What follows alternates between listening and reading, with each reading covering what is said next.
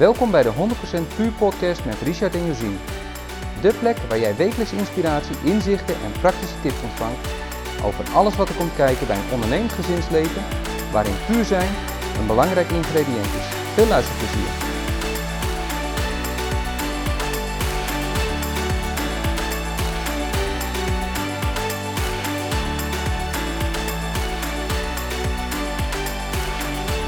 Nou Richard, onderwerp van vandaag, wel een beetje typisch of niet? Typisch? Ik vind het een mooi onderwerp. Het brengt een hoop los. Heksenjacht. Dat is het onderwerp voor vandaag. Ja, die titel die uh, gaf jij eraan, heksenjacht. Ik moest er even over nadenken, want ik dacht, hmm, hmm, beetje bijsmaak.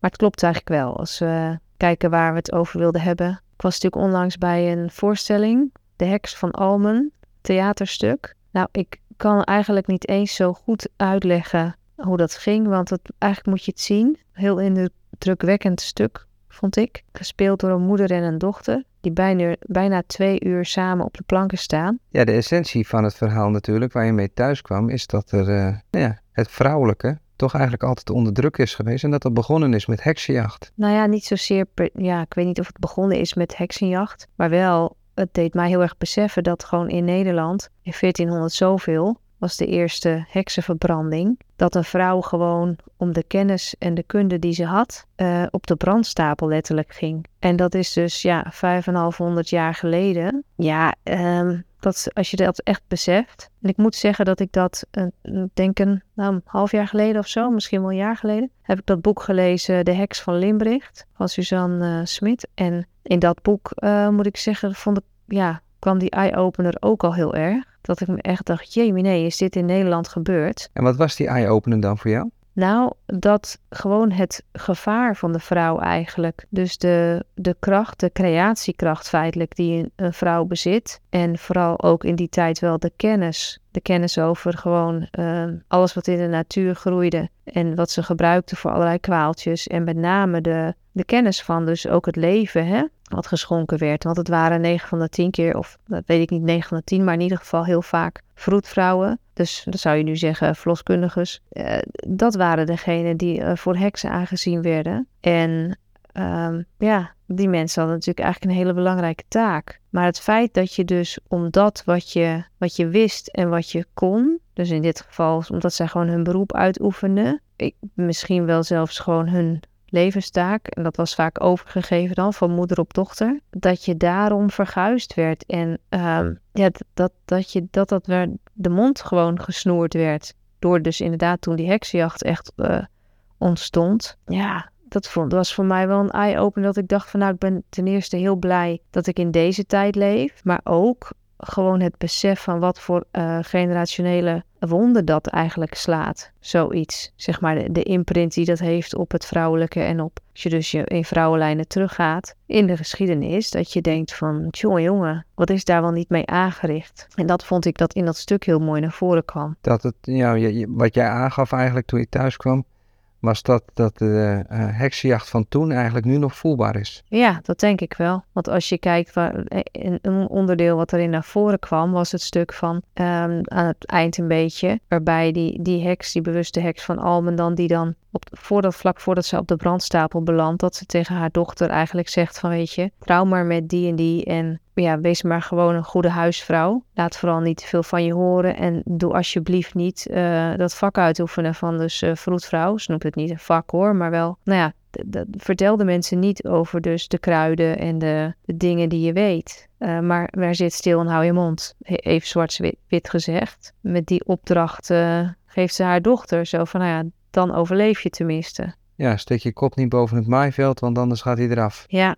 In dit geval misschien wel letterlijk. Nou ja, het is natuurlijk ook best wel letterlijk genomen. Van wees maar stil, wees maar mooi, dan overleef je. Ja. Het is een ander soort functie die bedacht werd voor de vrouw. En, en ook de grote rol trouwens van de kerk gewoon daarin. Ja, heel bijzonder. Ja, de angst die werd gezaaid en de vrouwen die, die daardoor een bepaalde plek kregen. En eigenlijk niet meer uh, daadwerkelijk konden doen wie ze zijn en wat ze misschien hier wel te doen hebben. Ja, zeker. En ik, ik denk dat het een stuk heel erg te maken had met dus die angst voor ehm, nou ja, het onbekende natuurlijk. Want zij, ze wisten, ze begrepen waarschijnlijk niet hè, dat die vrouwen gewoon heel erg nog leefden uh, met de, nou ja, de oude natuurreligie, zoals het eigenlijk heet. Er is trouwens nog een boek wat ik daarover gelezen heb. Ik geloof dat het De Wijsheid van de Heks heet. Ook van Suzanne Smit, dacht ik. Maar um, daarin wordt ook gesproken over die, als het ware, een oude natuurreligie.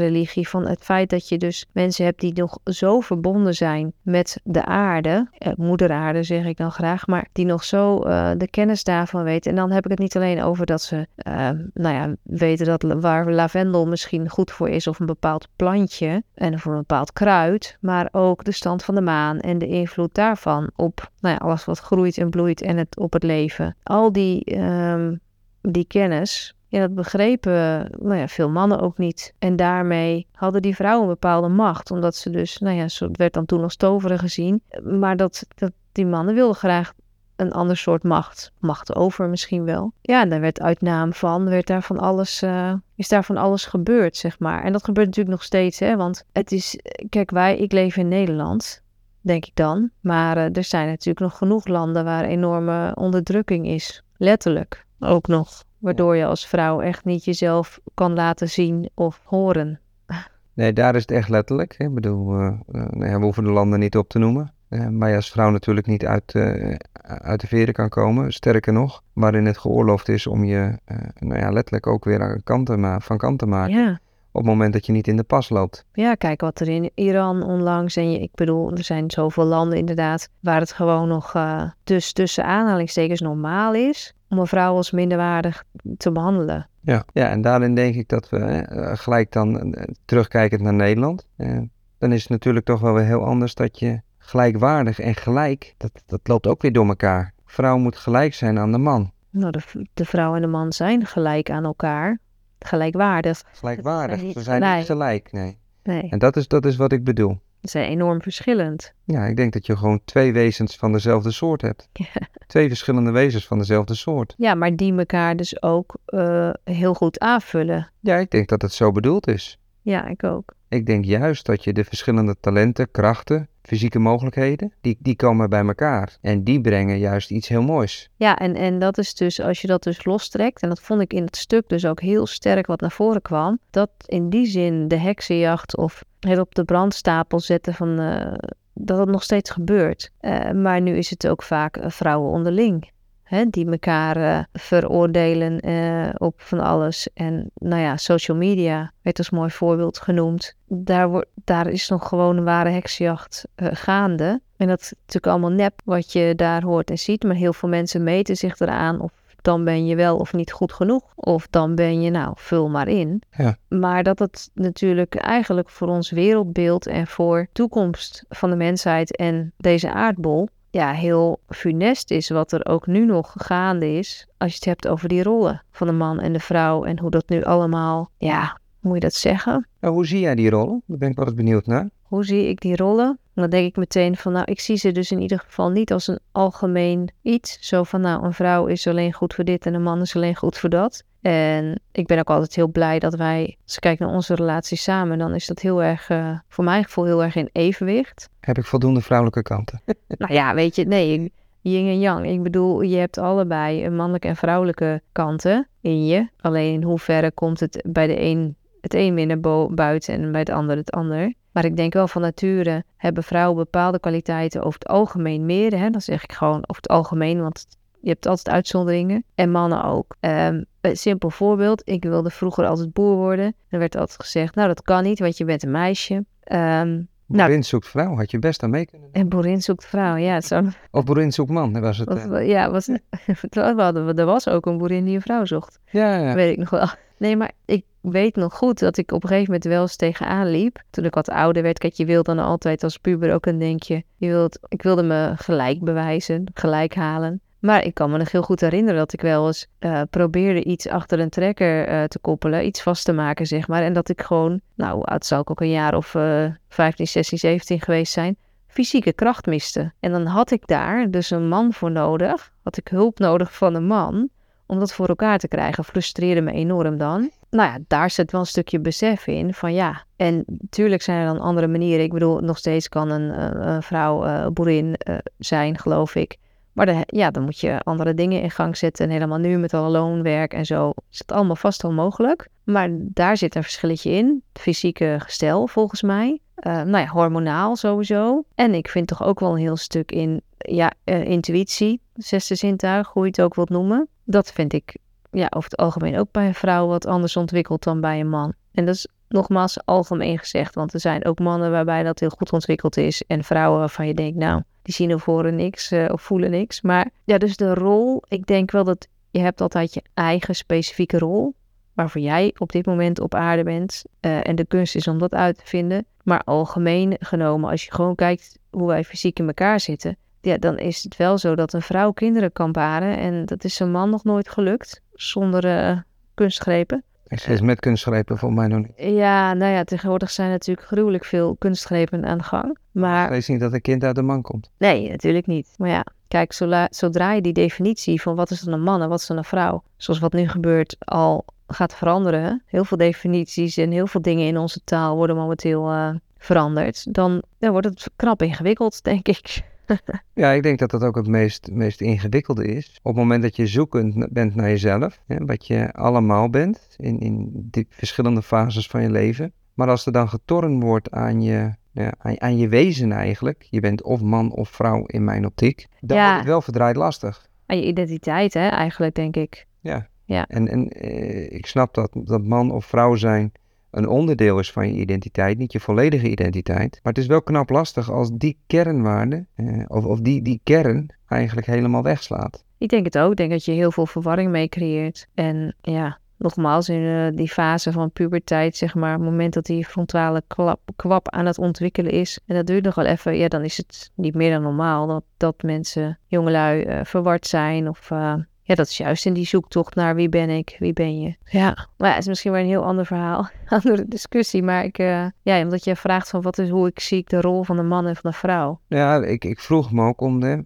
wij zijn uh, misschien conservatief in de gedachtegang van man-vrouw zijnde, maar niet in de rol. Uh, en daarom vroeg ik hem ook gelijk. Oh, zo. Ja? Het is niet zo dat wij kijken naar een vrouw is voor de kinderen thuis en een man die doet het zware werk, om zo maar te zeggen. Ik bedoel, die rollen lopen bij ons uh, kriskras door elkaar, denk ik. Ja. Maar ik denk juist wel, hè, omdat we het hadden over uh, het vrouw en het man zijn, yin en yang, juist samenkomen. En dat het wel interessant is van, oké, okay, maar hoe kijk je dan naar die rollen? Ja, ik denk wel dat het bepaalde stukjes een vrouw gewoon makkelijker over het algemeen afgaan qua zorg bijvoorbeeld. Of dus, nou, wat ik zeg, met bepaalde intuïtieve dingen naar je kinderen toe dan misschien een man. Dus ik denk wel dat je, als je je rol daarin pakt, um, dan, kan je, dan is dat misschien ook makkelijker ja. om dat uit te voeren. Maar... Ja, en ik, ik, ik heb altijd geleerd dat vrouwen relatief uh, uh, socialere wezens zijn dan mannen. En dat komt ook voort uit dat vrouwen juist vroeger beter konden overleven in de groep. Hè? Dat, dat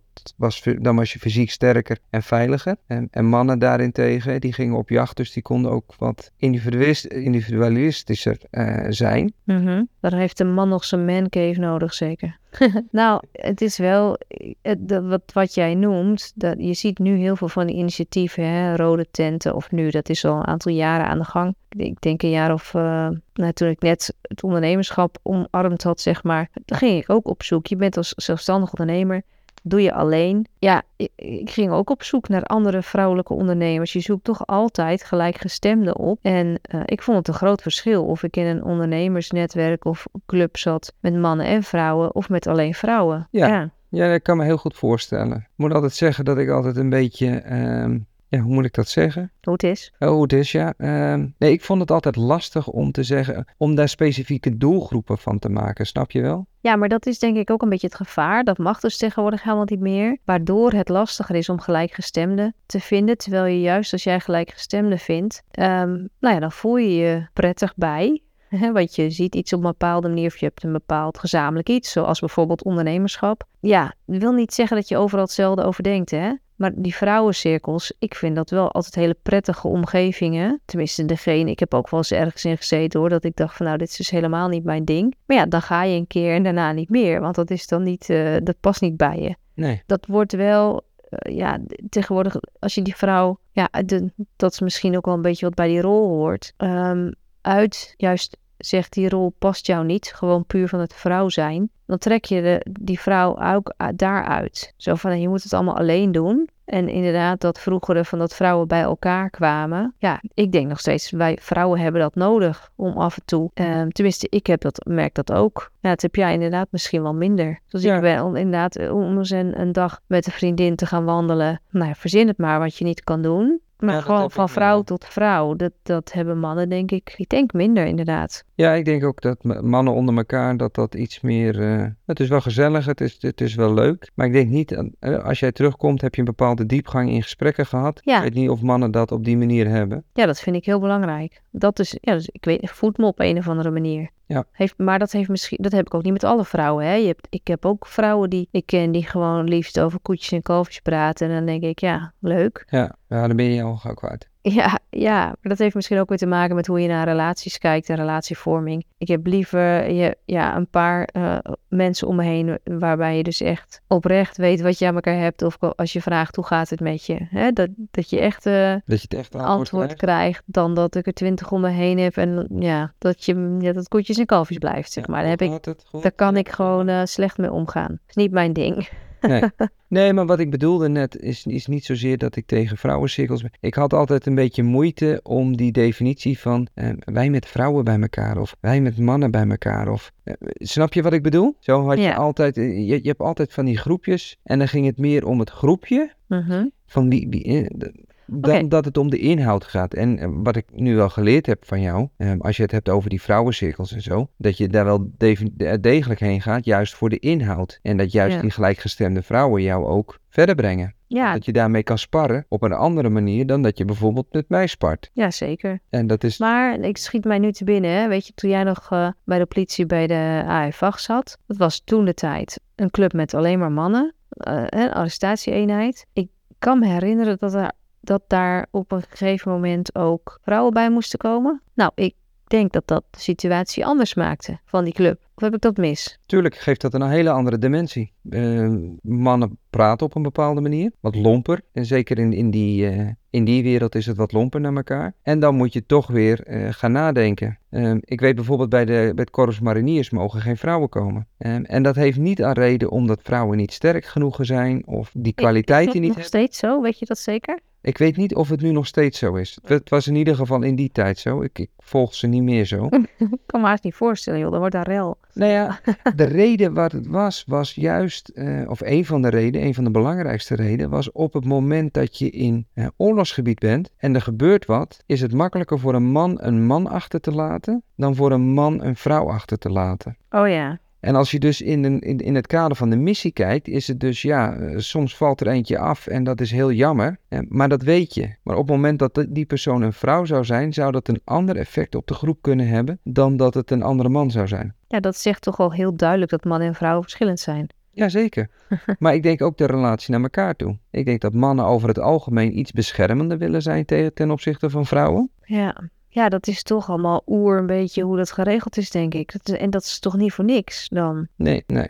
Maar wat is dan de reden, als je dan kijkt naar die heksenjacht, dat, je dan, dat dat zo gigantisch uit de hand gelopen is? En nou ja, natuurlijk werkt dat generaties door. Maar ja, dat, dat er gewoon hele bevolkingsgroepen, steden, dorpen. Ik bedoel, er waren allemaal dorpelingen, allemaal mensen omheen ook, die gewoon wisten van zo iemand is natuurlijk feitelijk onschuldig. Maar ja, toch gebeurde het. Ja, wat speelt er? Vorm van angst, denk ik. Ja, want wie is de aanklager? Nou, sterker nog, de aanklager, je, je- er werd gewoon eh, gezegd van de, als er dan zo'n heks eh, in een kerker zat, tussen aanhalingstekens zo'n heks, zo'n vrouw, en dan werden er getuigen gezocht. En dan werd je gewoon omgekocht, want dan kon je stuiver krijgen of, eh, nou ja, noem maar wat ze in die tijd, als jij getuigde dat zo iemand iets gedaan had. Ja. Of dat je iets gezien had, of nou, ja, de meest rare verhalen. Dus ik denk ook een hele hoop onkunde of kennis die er niet was, die onder het gewone volk, zeg maar, onbekend was. Ja, ik denk dat je het wel hebt over een tijd middeleeuwen, dat het gewone volk natuurlijk dom werd gehouden.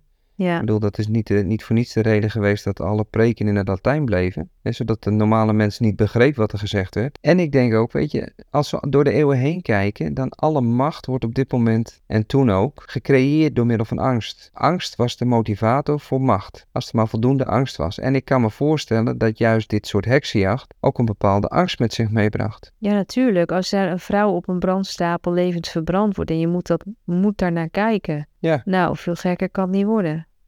Nou keken ze wel naar meer rare dingen dat ik denk in die tijd van, nou, Ja, ik weet niet of ik er nu een kaartje voor zou kopen. Nee, het is echt eh, middeleeuws wat dat betreft. Ja. Maar ja, als ik nu kijk naar deze tijd, en, en ik weet niet of ik een, een hele terechte vergelijking maak, maar wat mij wel opvalt is dat vrouwen eh, moeten gelijk zijn aan mannen. eh, en dat hebben we net al besproken. Maar we willen ze op dezelfde posities hebben. Bijvoorbeeld in het bedrijfsleven, in je top van je bedrijf, wil je mannen en vrouwen hebben. Ja. Ja. waarom wil je die hebben? Ik denk juist voor die verschillende inzichten en invloeden. Ja. Alleen willen we juist nu van de vrouw eh, dat ze zich meer gaat gedragen als man. Wil je op die positie komen? ja, maar dat is wel iets wat de vrouw zich ook aangemeten heeft. Ik denk dat het wel een beetje eh, aan het kantelen is, want het werd inderdaad heel lang verlangd. Dat zie, ik vond dat, dat, dat je dat heel mooi zag ook aan de kleding. Hè? Eh, als je dus een stel eh, directeuren op een rij zet en er zaten één of twee vrouwen bij, die stonden allemaal in hetzelfde zwarte saaie pak als die mannen. Ja, terwijl een vrouw, ja, een man hoeft voor mij ook niet allemaal in pak te staan, maar een vrouw staat iets anders dan zo'n saai pak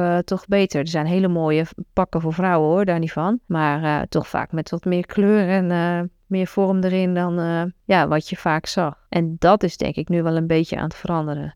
Dat een vrouw ook gewoon haar vrouwelijkheid mag laten zien. Hè, dus dat doe je met, ook door middel van de kleding die je draagt. Ook als je op die posities zit. Maar het is natuurlijk heel lang zo geweest dat je dan, eh, nou ja, dat daar hebben we het ook wel eens over gehad, dat je dan verantwoordelijk wordt gehouden voor de gedachten van de man. Een vrouw zich vrouwelijk kleedt. Dat is natuurlijk ook bizar. Ja, door de gedachten. Hè? En, en, en Zo je brengt iemand op, op ideeën omdat iemand een kort rokje draagt. Ja.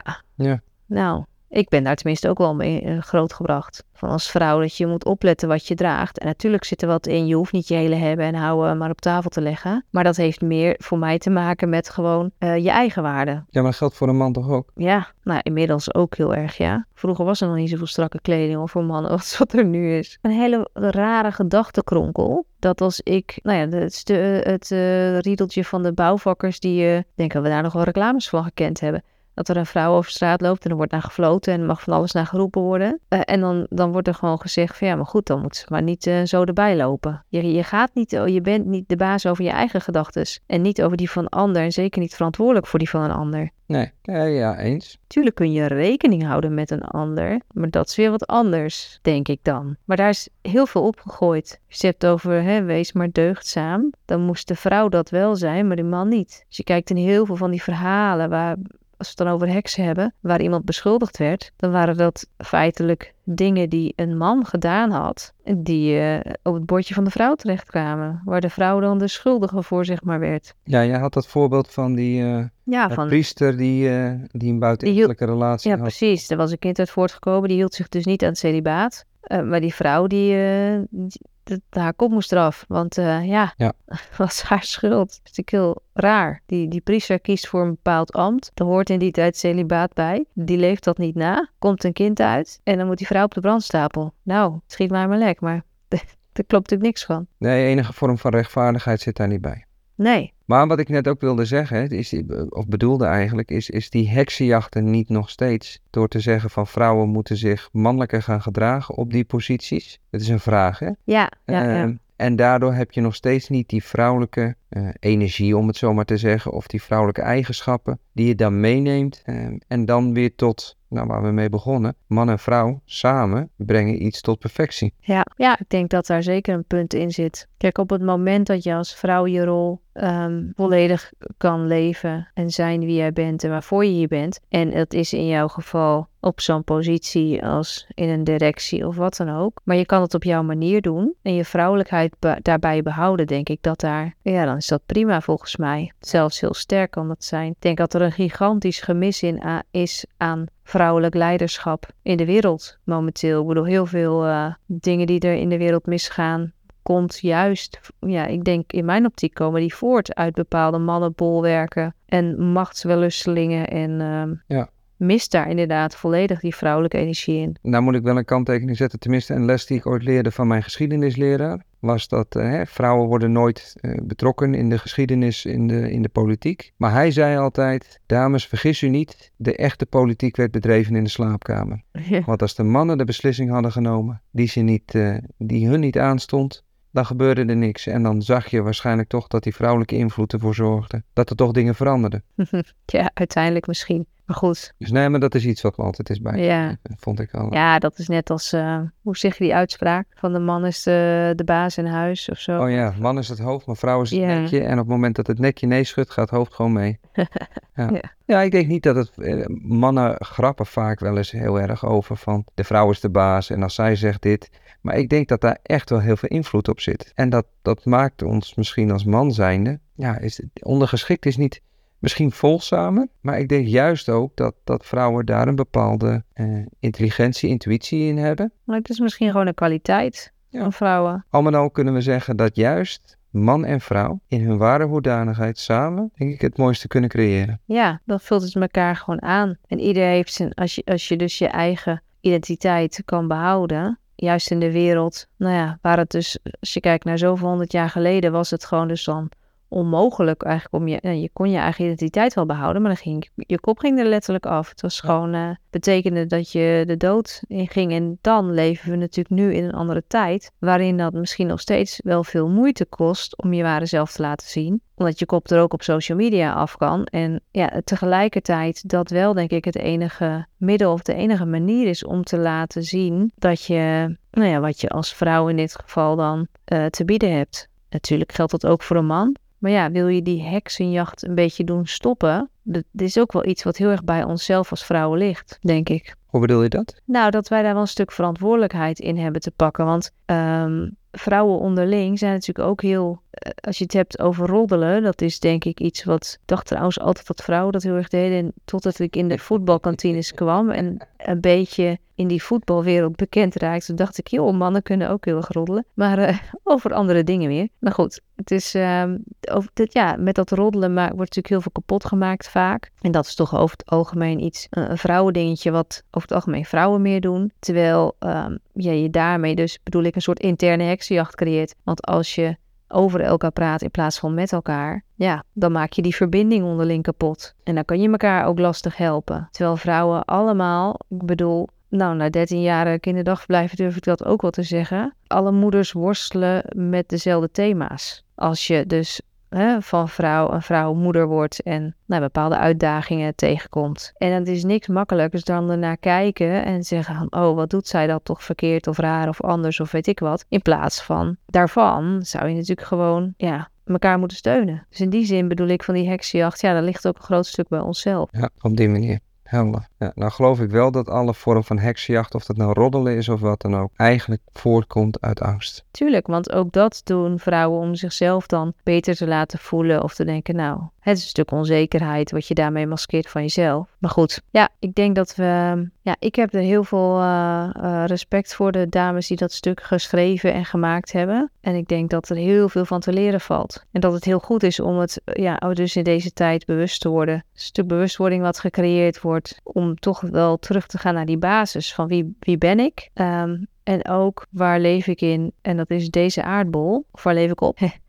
En wat heeft die aarde mij niet allemaal te schenken? En wat kan ik daarmee? En om dus ja, als vrouw zijn je intu- intuïtie ook echt serieus te nemen. En je rol als vrouw. Om dat ook te durven aan te pakken. Zonder dat je denkt van nou ja, ik word dan veroordeeld of eh, men vindt er wat van. Hè? Ja, nou ja, ik moet altijd zeggen dat eh, ja, het enige wat ik hier nog op aan kan sluiten is, eh, voor mij is het enige wat we doen, voor doen is niet in angst leven. Nee, en- De en- waarde van jezelf herkennen. Ja, en het geluk hebben dat we dat kunnen hè, hier in dit, dit deel van de wereld. Ja, ja maar je, je eigen waarde kennen en de waarde van een ander kennen. En Ja. eh, erkennen, niet alleen herkennen, maar ook erkennen. Zonder onderdrukt te worden. Ja. Nou, zonder daar een oordeel over te hebben. Eh, ik denk dat dat de krachtigste waarde in is die, je- die je mee kunt nemen. Om samen te kunnen groeien. Ja, ja, en hebben wij echt wel eh, het eigenlijk heel goed. Ja, je hebt getroffen met me? Ja, zeker. Op dat vlak, hè?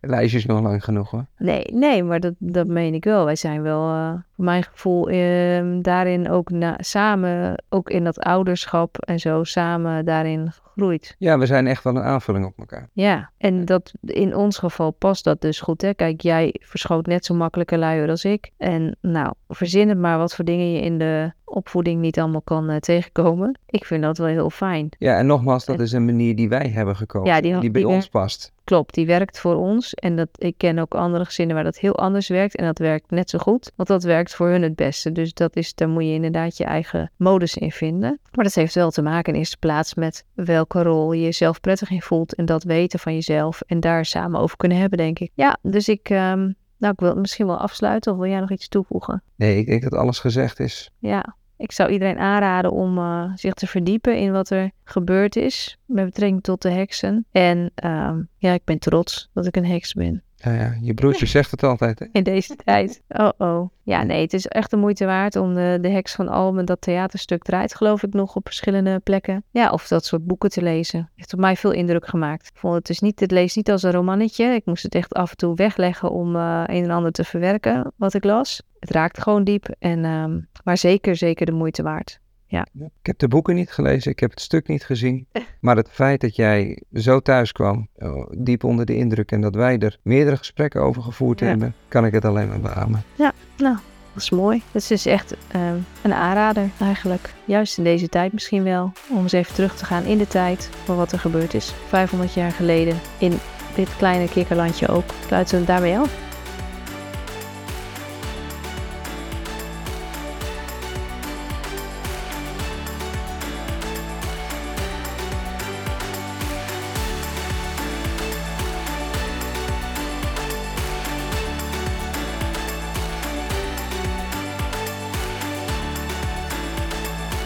Ontzettend bedankt dat je luisterde naar deze aflevering. Ben je enthousiast geworden over deze podcast? Dan zouden we het heel erg waarderen als je een review achterlaat via de podcast-app waarmee jij luistert. Ook kan je je abonneren op onze podcast, zodat je telkens wanneer er een nieuwe aflevering online staat direct op de hoogte bent. Heb je tijdens het luisteren naar de podcast gedacht aan iemand die ook wel een portie puur kan gebruiken? Je kunt de podcast dan delen via social media of gewoon de link kopiëren en doorsturen naar diegene. Misschien ben je zover dat je zelf graag actie wilt ondernemen voor een 100% puur leven. Download in dat geval gratis ons stappenplan via www.pureolium.nl/podcast. Dat is www.pureolien.nl schuine streep naar voren P O D C A S T. Tot de volgende keer.